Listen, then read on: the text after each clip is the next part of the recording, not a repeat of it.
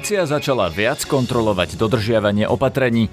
Nie je to neskoro, keď už máme plné nemocnice a Slovensko je momentálne najkritickejšou krajinou na svete. V dnešnom podcaste budete počuť rozhovor s ministrom vnútra Romanom Mikulcom. Áno, sú plné nemocnice a každý z tých ľudí, ktorý nedodržiava to opatrenie, si nemôže byť istý, kedy v tej nemocnici skončí a potom čo bude si hovoriť, že podarilo sa mi oklamať koho? Sám seba, alebo som oklamal svoju mamu, svojho otca, alebo svoje deti? Prečo podľa neho ľudia nedodržiavajú opatrenia a dodržiava ich on sám? Nevylučujem, že si niekedy možno zabudnem rúško, ale, alebo neviem, niečo podobné. Ako je možné, že naše zložky nedokážu vymôcť pravidla, keď Slovensko má na európske pomery ďaleko nadpriemerný počet policajtov a za ministra Kaliňáka išlo do policie roky veľa peňazí? To, že išlo kopu zdrojov za ministra Kaliňáka do policajného zboru, rovnakým a ešte viac zdrojov za jeho e, ministrovania zo policajného zboru, respektíve z ministerstva vnútra aj odišlo. A pýtali sme sa aj na nového policajného prezidenta, jeho minulosť pod Robertom Ficom, ale aj na plánovanú policajnú reformu. Je piatok 26. februára, moje meno je Peter Hanák. Ráno nahlas. Ranný podcast z pravodajského portálu Aktuality.sk. V tejto chvíli som v spojení s ministrom vnútra za stranu Olano, pánom Romanom Mikulcom. Dobrý deň. Dobrý deň. Pán Mikulec, ja som včera pozeral večerné správy jednej z komerčných televízií a videl som reportáž o tom, ako policajti pod Strečnom zastavovali takmer každé auto a kontrolovali aj dodržiavanie opatrení. Je to nejaká novinka, že ste aktuálne posilnili tie kontroly? No, nie je to celkom novinka, ale um, my chceme robiť nielen tie um, kontroly pravidelné, tak ako už niekoľko týždňov ich vykonávame, čo sa týka dodržiavania opatrení ale samozrejme aj cielené uh, takéto akcie, ktoré proste budeme vykonávať uh, nielen v jednotlivých lokalitách, ale aj v krajoch. A samozrejme cieľom týchto aktivít a týchto akcií je naozaj uh, doceliť to, aby sme zistili, akým spôsobom ľudia uh, sú schopní a ochotní dodržiavať opatrenia, ktoré sú stanovené vyhláškou hlavného hygienika alebo uznesením vlády. Takže mám tomu rozumieť tak, že teraz ste to navýšili, alebo teraz nedávno a môžu ľudia čakať, že toho bude viac, ako boli zvyknutí doteraz. No, áno, aj tak to môžeme povedať, áno. Nie je to trochu neskoro, keď už e, vlastne máme plné nemocnice, keď máme stav, že sme najhorší na svete, že ste to posilnili až teraz? Nie je to neskoro z môjho pohľadu, viete, pretože my dlhodobo tie kontroly vykonávame, napriek tomu, že ako som už spomenul, toto bola cielená akcia na jeden z krajov a takýchto akcií budeme robiť viac. Treba si uvedomiť, že príslušníci policajného zboru sú naozaj aktívni niekoľko mesiacov. My kontrolujeme, robíme cielené kontroly na dodržiavanie karantény, nosenie rúšok, otvorené prevádzky ja tu mám aj nejakú štatistiku v číslach, ktorú môžem e, o chvíľu povedať. A e, viete, neskoro, či je niečo neskoro, tieto všetky opatrenia skôr by si mali aj ľudia uvedomiť, že toto nie je o tom, či niekomu sa podarí preklznúť cez policajnú kontrolu, ale ľudia by si v prvom rade mali uvedomiť, že dodržiavanie opatrení chránia svoje životy a životy svojich blízkych a samozrejme aj spoluobčanov toto nie je len zodpovednosť policajného zboru, a, aby navyšovali počty a robili a, ďalšie a ďalšie snahy o, o kontroly alebo nejaké represívne opatrenia. Toto by mala byť naša spoločná zodpovednosť a ľudia by sa mali začať správať zodpovedne. Keď ste spomenuli tie štatistiky, teda vy ich máte pred sebou, ja nie, ale opýtam sa na ne tým spôsobom, že ja som počul nedávno argument, že vy síce operujete tisíckami e, pokút, ktoré ľudia dostali za nedodržiavanie opatrení, ale že tých pokút je v podstate menej, ako policia rozdá e, mimo covidového obdobia za iné priestupky, napríklad v doprave. Čiže tá otázka e, na vás je, či kontrolujete v skutočnosti, alebo ste doteraz kontrolovali v skutočnosti viac, alebo vlastne menej, keďže policia sa sústreďuje na niečo iné. Viete, toto sú také porovnania, ktoré e, z môjho pohľadu sú absolútne irrelevantné. E, ak si niekto myslí teraz, že policajný zbor len preto, alebo v tomto období, keďže máme COVID, a ja to chápem, je to veľmi ťažké, a že teraz máme prestať kontrolovať napríklad ľudí, vodičov, No, je, nie je to celkom dobrá predstava, pretože um, jednoducho aj tam potrebujeme robiť kontroly. Rozumiem, ale nestalo sa to? Nie je tých, prepačte, nie je tých kontrol menej jednoducho, aj tých nie, doprave? Nie, menej, nie ich menej, uh, nie ale ja teraz neviem porovnávať, či je tých kontrol, znova opakujem, tu si treba uvedomiť a takto to treba aj komunikovať ďalej.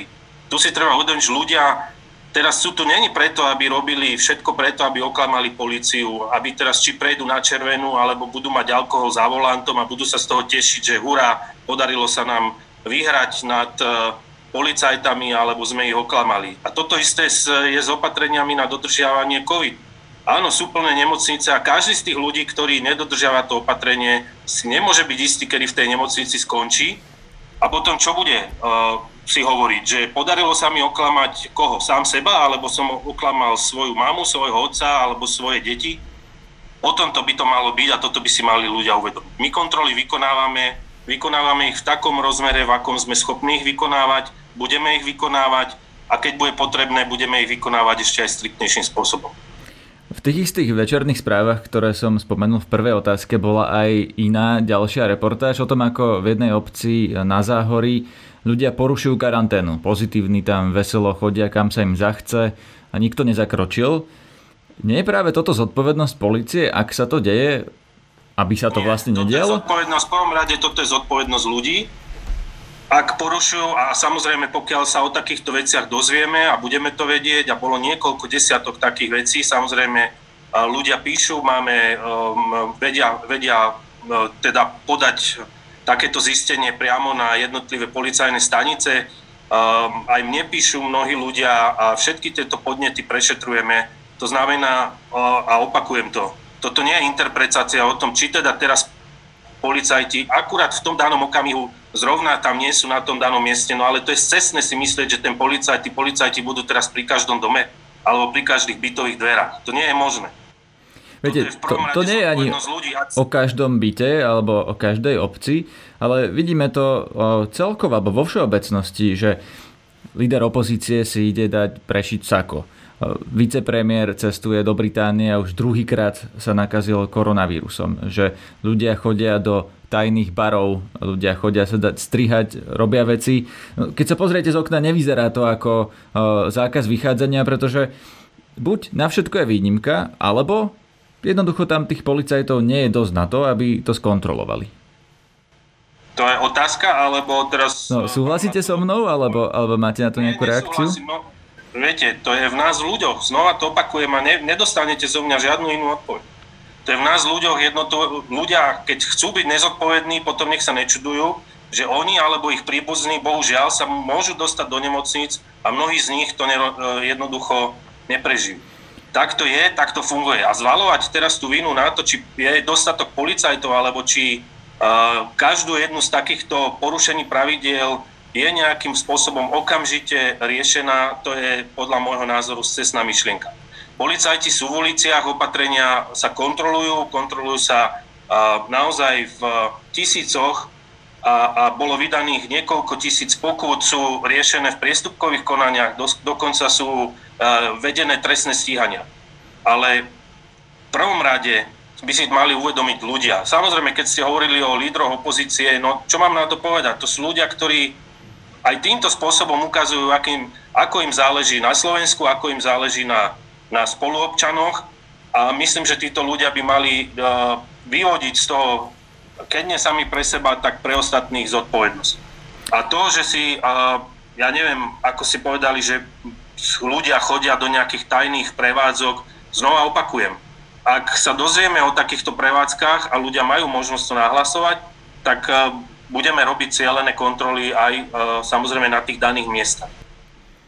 Policajným zložkám sa v angličtine hovorí law enforcement, čiže ako nejaké orgány vymáhania práva. No a ak na Slovensku platí právo, tie opatrenia a ľudia to nedodržiavajú, tak vlastne práve policia je tá, ktorá je za to zodpovedná, že to právo vlastne nevymôže. Nemôžeme to nechať na ľudí, no, robte si čo chcete, buď ale, rešpektujte alebo ale, nie. Ale ani to nenechávame na ľudí, ale však znova opakujem, tie kontroly sa vykonávajú, sú trestne stíhané osoby, sú prevádzky, ktoré boli vydané pokuty, riešia tisíce prípadov e, regionálne úrady verejného zdravotníctva. A policia rieši, v blokovom konaní boli pokuty, ale ja neviem, ako, ako mám vysvetliť to, že teraz si myslieť, že keď jeden, dvaja, traja, desiatí ľudia si povedia, že nebudú dodržiavať to opatrenie, no tak OK, veď tak ľudia majú možnosť aj tí ostatní, ktorí tie opatrenia dodržiavajú, aby to nahlasovali a takisto, aby sa správali zodpovedne aj voči týmto ľuďom, no tak nech im to dajú aj patrične najevo, tým, ktorí to nechcú dodržiavať. Viete, pán minister, otázka je, že či to kontrolujete dostatočne, lebo to je práve to, čo hovorili odborníci tento týždeň, že mali by sa posilniť kontroly. Hovoril to nakoniec premiér Matovič, ktorý povedal, že ak by ľudia tie opatrenia dodržiavali, tak sa vlastne nemusia sprísňovať. A otázka je potom, že kto je naozaj zodpovedný za to, že ich nedodržiavajú. Ale čo je to dostatočné? Prosím vás, povedzte mi, čo je to dostatočné. No, tak, aby ľudia si mysleli, že, to bude dostatočné? že v prípade, že porušia opatrenia, že im reálne hrozí sankcia. Ale im reálne tie sankcie hrozia, veď vám to hovorím. Aj ľudia sú pokutovaní, aj prebiehajú rôzne uh, konania v správnom, teda správne konania, čiže, ale čo bude dostatočné? Policajti predsa nemôžu za to, že tie čísla sú také, aké sú, že tu máme nejaké mutácie, že jednoducho ľudia nedodržiavajú opatrenia a tým sa to šíri. Tak prečo ich podľa vás nedodržiavajú? No, to sa pýtajte tých, ktorí to nedodržiavajú. Ja ich dodržiavam. Ja ich dodržiavam a ľudia v mojom okolí ich dodržiavajú. Pýtajte sa tých, ktorí ich nedodržiavajú. Úprimne ešte ani raz sa vám nestalo, že by ste sa prichytili pri tom, že robíte niečo, čo nie je úplne v súlade s opatreniami? Mm, neviem o takom. Snažím sa dodržiavať. Snažím sa dodržiavať, nevylučujem, že uh, si niekedy možno zabudnem rúško, ale, alebo neviem, niečo podobné, ale, ale snažím sa dodržiavať opatrenia. Viete, pýtam sa vás to opakovane hlavne preto, že Slovensko má policajtov vlastne nadpriemerný počet v Európskej únii v porovnaní na počet obyvateľov. Je to 410 policajtov na 100 tisíc obyvateľov. Také Fínsko má len 137, Maďarsko len 90, Poľsko 263, my ešte raz 410, vysoko nadpriemerné číslo. A napriek tomu ľudia nemajú pocit, že musia dodržiavať tie opatrenia, lebo im hrozí sankcia. Preto sa pýtam na tú disproporciu, že čo by sme ešte potrebovali? Koľko ešte viac policajtov, aby sme to naozaj stíhali kontrolovať? Alebo veď do policie išli, e, išlo za ministra Kaliňáka množstvo zdrojov do rezortu vnútra, čiže čo ešte potrebujeme na to, aby policia naozaj bola schopná vymáhať, lebo to je vlastne preklad toho law enforcement, vymáhať tie opatrenia v praxi? Polícia je schopná vymáhať a, a kontrolovať opatrenia v praxi. To, že išlo kopu zdrojov za ministra Kaliňáka do policajného zboru, rovnakým a ešte viac zdrojov za jeho ministrovania zo policajného zboru, respektíve z ministerstva vnútra aj odišlo. Nám zanechala predchádzajúca garnitúra e, ministerstvo vnútra s rozpočtom s deficitom 280 miliónov eur. A to ešte v e, minulom roku.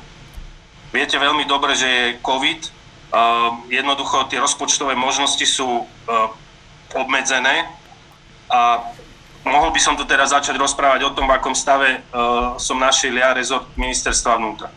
A to aj nevynímajúc to, akým spôsobom ľudia dôverovali policii. A to, že zanechali dôveryhodnosť policajného zboru na úrovni 40%, to, nehnevajte sa na mňa, to nie je chyba moja, ani naša, ktorí sme prišli do, do štádia, kedy sme áno, prebrali aj koronu, na ktorú nikto nebol pripravený. Takúto situáciu nemusel riešiť uh, žiadny jeden minister alebo vláda od uh, samostatnosti Slovenskej republiky a ani predtým. Aj tu sa treba potom pýtať, áno, a my sme si povedali, našim cieľom je zvýšiť dôveryhodnosť policajného zboru. A ja, ja áno, úprimne hovorím, áno, aj, aj s týmto to súvisí, prečo ľudia a keď sa podarí zvýšiť dôveryhodnosť policajného zboru, no možno potom budú aj, aj náchylnejší aj ľudia, samotní občania Slovenskej republiky brať do úvahy to, že od nich sa vyžaduje takisto, že majú aj nejaké povinnosti. Toto si treba uvedomiť. Demokracia nie je o tom, že ľudia si myslia, že majú len svoje práva. A oni majú aj svoje povinnosti. A keď ste dávate do porovnania Fínsko alebo Slovenskú republiku, no tak potom sa pozrite, ako žijú Fíni. V čom je rozdiel medzi Fínmi a Slovákmi? tu si treba dať otázku. Tak každý nech sa pozrie sám na seba do zrkadla a povie si, akým spôsobom e, žijú ľudia a potom sa môžeme baviť o tom, prečo je to tak, alebo nie je to tak. Tu by som vám pripomenul e, to, že e, vlastne vy od začiatku hovoríte toto, že ľudia, prosím vás, dodržiavajte tie opatrenia, ale potom sme videli už na jeseň, že ľudia, ktorí ich nedodržiavali, napríklad na tých protestoch, kde sa zhromažďovali napriek zákazu, kričali rúška dole, sa im nič nestalo. A preto sa pýtam, či toto, tá situácia nie je, pravda, vy, nie je následok. Nie, to nie je pravda. To nie je pravda, čo vy hovoríte, že sa im nič nestalo. No, tým tisícom ľuďom, no, ktorí tam boli, sa nič nestalo naozaj. No, sú desiatky ľudí, ktorí ešte z toho obdobia uh, prebiehajú ďalšie správne konania, uh, boli udelené pokuty, dokonca niektorí ľudia prebiehajú trestné stíhania. Opakujem to už neviem po ktorý krát ale je cestné si myslieť, a že teraz, keď tam prišlo na to zhromaždenie, že teda všetci ľudia, ktorí sa tam zúčastnili, tak by jednoducho dostali pokutu. Tak toto nefunguje. Ja to tu nebudem vysvetľovať z dôvodu, aké sú taktické zásady pri takýchto zásahoch. Áno, a mohli by sme urobiť aj to, že tak čo, keď sme použili vodné dielo, boli sme zlí, že sme použili vodné dielo a porušovali sme nejaké ľudské práva. Teraz vy hovoríte, že ľudia, ktorí sa tam zhromaždili, tak mnohým sa nič nestalo. Znova opakujem, každý nech sa pozrie sám do zrkadla pred seba a povie si, akým spôsobom žije a prečo je to tak na Slovensku, ako to je. Počúvate podcast Ráno na hlas. Pán minister, vy ste aj šéf ústredného krízového štábu. Funguje ten ústredný krízový štáb ešte vôbec? Áno, funguje, samozrejme. Lebo nevidno vás, napriek tomu, že zrejme mali by ste byť lídrom tej komunikácie, vidno skôr premiéra Matoviča. Čím si to vysvetľujete?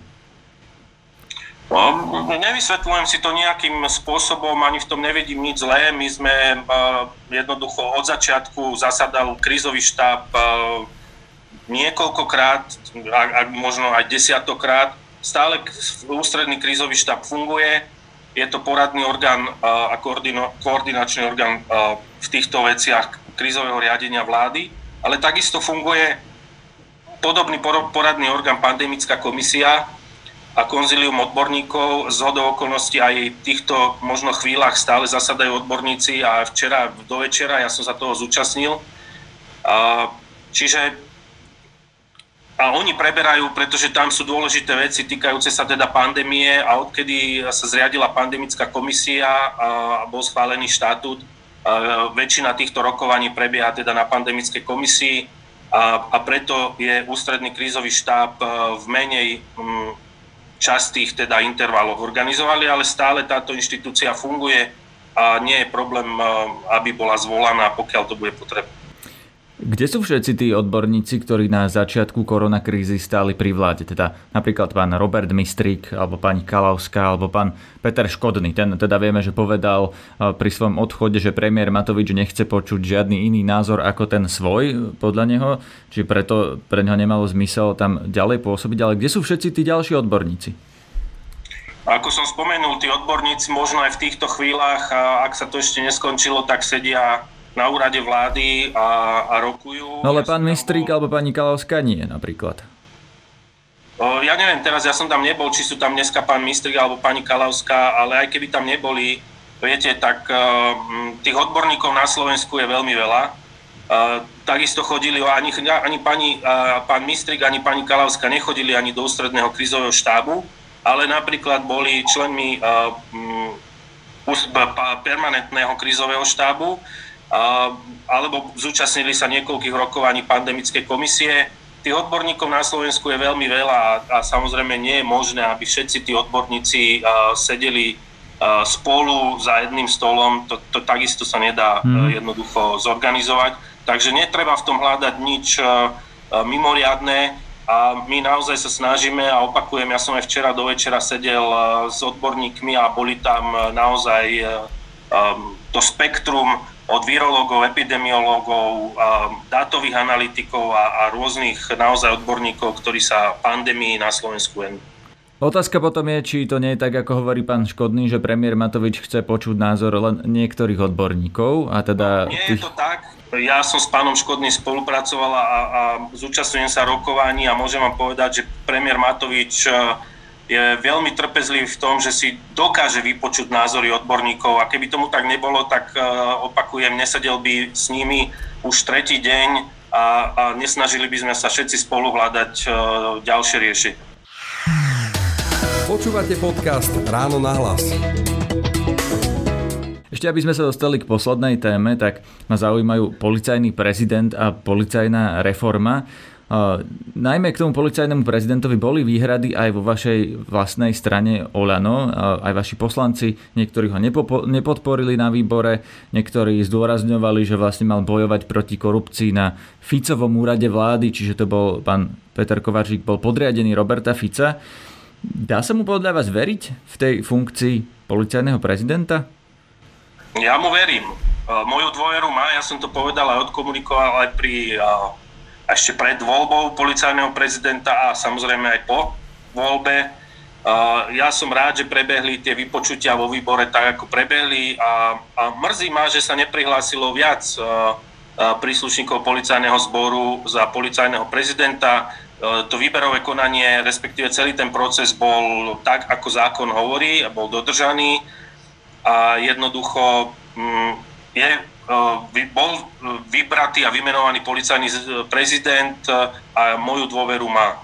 Viete, ono e, samozrejme je, je, je pochopiteľné, že sú aj názory, ktoré, tak ako ste ich spomenuli, a prezentovali ich aj, áno, poslanci niektorí z Olano a aj mnohí iní, ale jednoducho boli veci, ktoré sa vysvetlili, ktoré boli vysvetlené, ale to neznamená, že niekto, kto nechce jednoducho to akceptovať, že teraz uh, my budeme proti nemu, alebo no tak chápem to, ja to akceptujem, že názor môže mať každý svoj. Pre mňa uh, je dôležité, že ten proces prebehol absolútne uh, podľa zákona, z môjho pohľadu otvorene a transparentne a je vybratý policajný prezident, ktorému ja dôverujem, moju dôveru má. A ste spokojní aj s formou, ako vlastne prebiehajú napríklad tie zásahy? Teraz myslíte, aké zásahy? No zásahy, či už od pána Haščáka, alebo mnohé ďalšie, ktoré vlastne sú no, taký, na, také, viete, také verejné divadlo, to opozícia to, kritizuje? Na, na, neviem, nie, nie je to e, verejné divadlo toto sú veci, ktoré sú a na toto nemá vplyv policajný prezident. Ak si to niekto myslí, tak sa veľmi míli, lebo spôsob zásahu si stanovuje vyšetrovateľ v spolupráci s prokurátorom. To sú orgány činné v trestnom konaní, ktoré sú procesne samostatné, na to upozorňujem, a do tohoto nezasahuje ani policajný prezident a už vôbec nie minister vnútra. Takže hovoriť o nejakých, a či uh, je to adekvátne tie zásahy, naozaj toto nechajme na orgánych činov v trestnom konaní. To sme chceli, aby boli sú samostatné, vykonávajú svoju prácu tak, ako majú voľné ruky a, a jednoducho moju dôveru majú, uh, tak nechajme ich pracovať. Ešte posledná vec. Na vašom ministerstve v rukách pána Jaroslava Spišiaka, ktorý je váš poradca, vzniká policajná reforma. On mi to povedal v relácii, keď tu bol u nás v štúdiu, myslím, že v decembri alebo v januári. Čo bude jej podstatou? Čo presadíte? Pod, čo bude také, také vaše, že vy ako minister vnútra ste presadili akú policajnú reformu? No, e, treba v prvom rade nadviazať na to, čo som povedal, že našli sme si rezort e, ministerstva vnútra, ktorý e, neodzrkadloval z každej jednej oblasti to, že sa nachádzame v 21. storočí. A to už, či sa týka finančnej, personálnej, procesnej, mohol by som tu hovoriť hodiny o tom, v, akom štádiu jednotlivé veci boli a samozrejme veľmi dôležitá súčasť je práca policajného zboru, a tomu prislúchajúce e, jednotlivé útvary, zložky. A našim cieľom aj celom tej reformy aj trošku e,